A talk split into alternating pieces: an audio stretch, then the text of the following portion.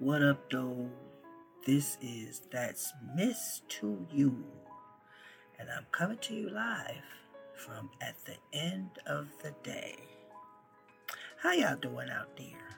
Y'all had a good day today? I had a marvelous day because I got to see the grass and not the roots. Hallelujah. So, guess what? I was today years old when I learned a new word PHAKE. P H A K E. And what I got from it was P H as in phony plus F as in fake. Put it together and it is called PHAKE. So check this out. I looked it up and there's an author named Roger Bate who followed a really dangerous trail underground within the black market for substandard falsified medicines, you know, in other continents and countries. It was a world of criminal activities that was, and probably still, hidden in plain sight. But that's not where I'm going with this, with fake.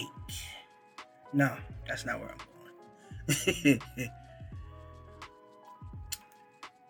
However, it gives an illusion or an illustration of the hidden and deceitful behaviors and mindsets of people.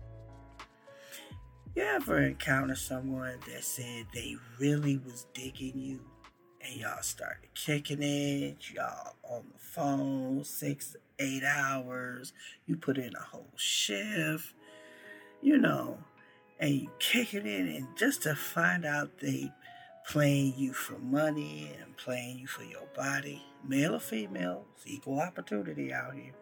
No shame in your game. I get it. I get it. PHAKE. P H A K E. They told you they tripping with money, clothes, and cars. Fake. That's what that is. Fake. Guess what? There are even many people out here that declare they are Christians. When in actuality, they're, well, I'll let you fill in the blank. I'm gonna park that right there. Anyway, so I'm gonna drop some wisdom on y'all today. Uh, just a little nugget of gem, just a gem, a nugget, whatever one you want to call it. The one who lives with integrity lives securely, but whoever perverts his ways, you know, lying, cheating, stealing, being deceitful in all your ways, they will be found out. You know, like your dookie stained drawers, and they waving in the air like nobody cares. Whee!